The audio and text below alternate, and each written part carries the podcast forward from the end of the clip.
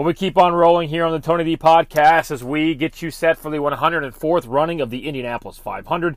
Looking forward to a conversation with Connor Daly coming up. His dad, Derek, will also join me.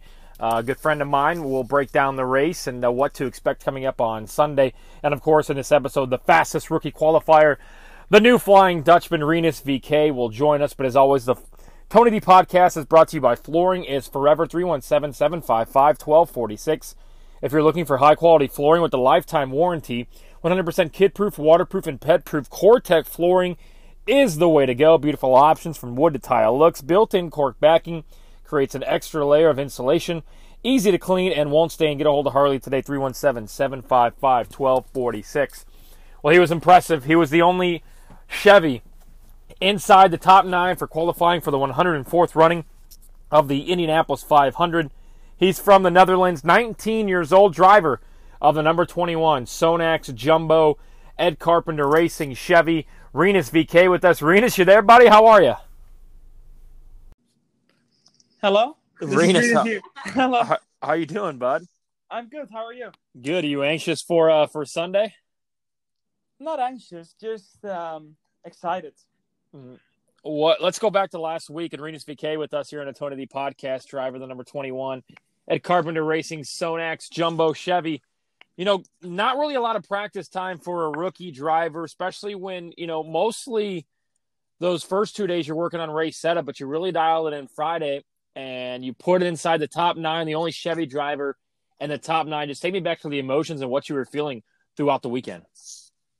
Um, yeah, we had a we had a great two days of practice. Um, really made a lot of progress and uh, find a find a good sweet spot uh, on the balance.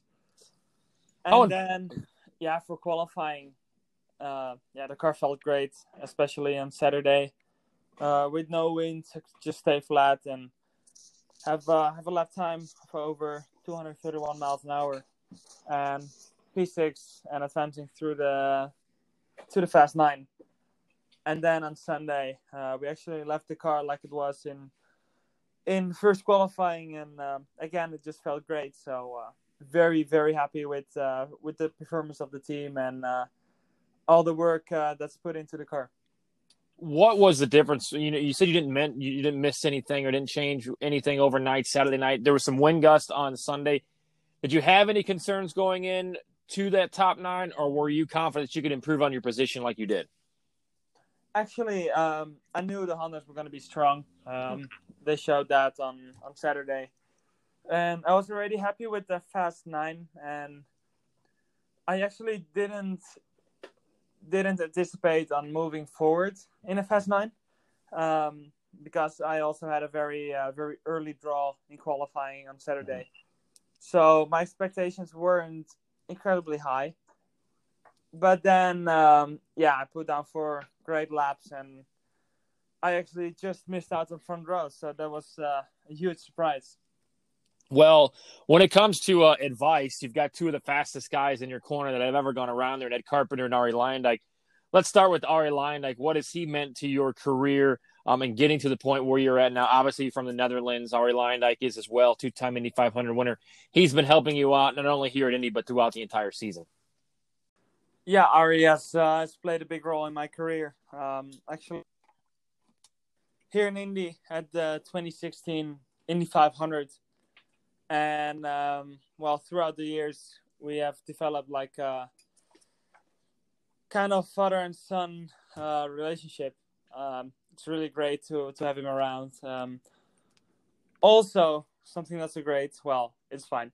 Um, he is uh, he is a steward for the racing for the for the Indy IndyCar series. So I gotta make sure um, our friendship isn't um, understand it on a wrong on a wrong level. So um, he mostly gives me uh, gives me advice about um, how to stay clean, and um, he kind of explains the rules like twenty times to me. I, I was to say, now, if you get sent, quote unquote, to the principal's office, is he more lenient towards you because of the relationship? Or would he be harder on you because, you know, he knows to what you should expect out of him?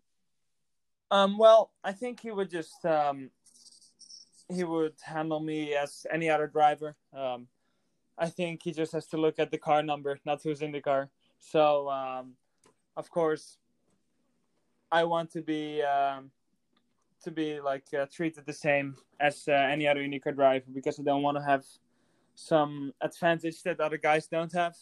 So, um, yeah, I um, I make sure I uh, know all the rules so I don't have to uh, to come visit Arie sometime. Marinas VeeKay with us on the Tony D podcast. Talk about that helmet too. It's it, it's part Arie Luyendyk. Um, that's you know if you think about back to the '90s and the 500, there's some very um, recognizable helmets, and Arie definitely has one. And you're uh, you're doing a little tribute to him uh, with with with this weekend's race on your helmet. Yeah, it's uh, it's it's come out great. Um, I came up with the idea over the winter, and I really, um, I really like how the how the helmet ended up. Of course, uh, 2020 design of me on the right, and uh, Arie his uh, 1990 design on the left. Um, I think it's an iconic design, and uh, it's great to uh, to carry out those colors 30 years after his first Indy 500 win. Rinus, how important has it been to have a guy like Ed Carpenter as your owner, who's also a driver, knows what you're feeling, knows maybe some suggestions to make?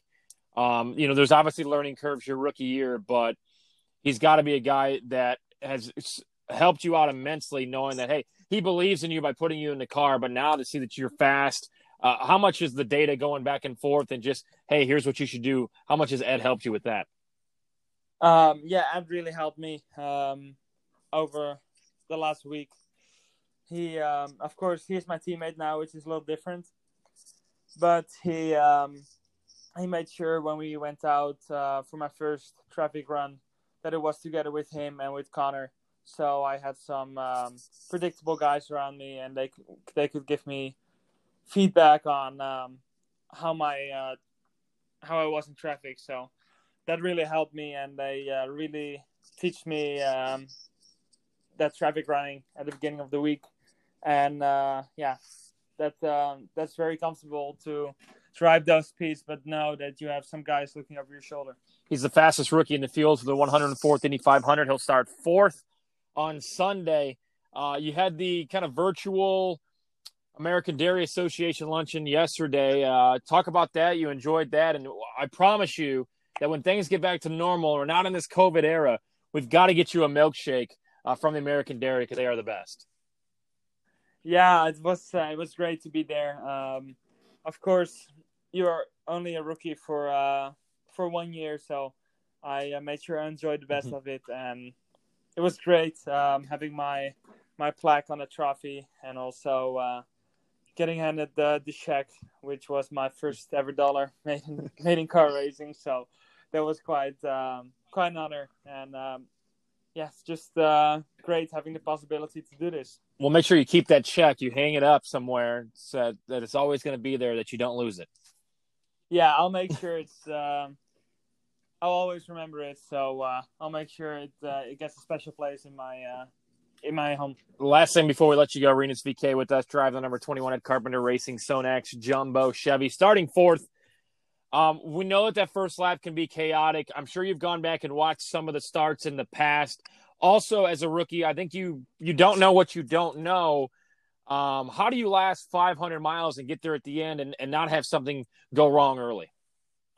Well, um, I have uh, a good qualifying uh, position, so uh, starting off road two will make things uh, quite a bit easier. Um, no, uh, no power ups or every or anything. Uh, I'll just hopefully be in front of that uh, with my fourth position, and yeah, we got a really strong car. I have um, a really good team around me with engineers and, and strategists and uh, two amazing teammates that uh, really can help me uh, make sure I'm fully prepared before the race starts.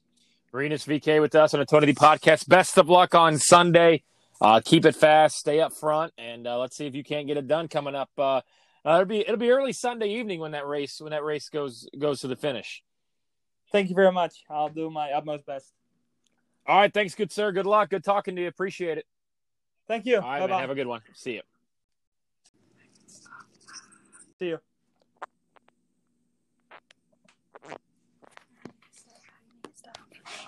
Love it. Great conversation there with Rinus, a guy that I think is going to be in the IndyCar series for a very, very long time.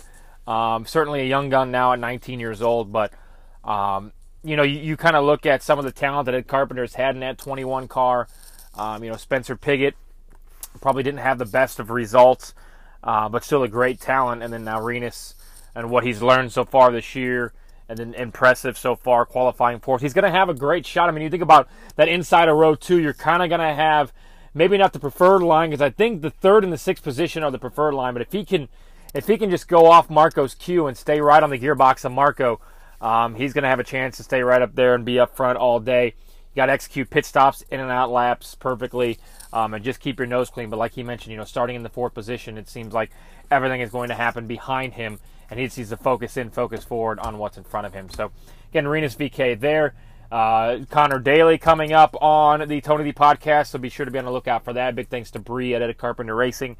Um, and if we can get Edward Carpenter on, um, you know, that'll be a good conversation because that is, uh, well, that's my guy. As you guys know, there's a lot of drivers that I cheer for, but um, if you've known me for however long, you know, when I was in middle school and high school. Sorry to make you feel old, Ed, if you're listening.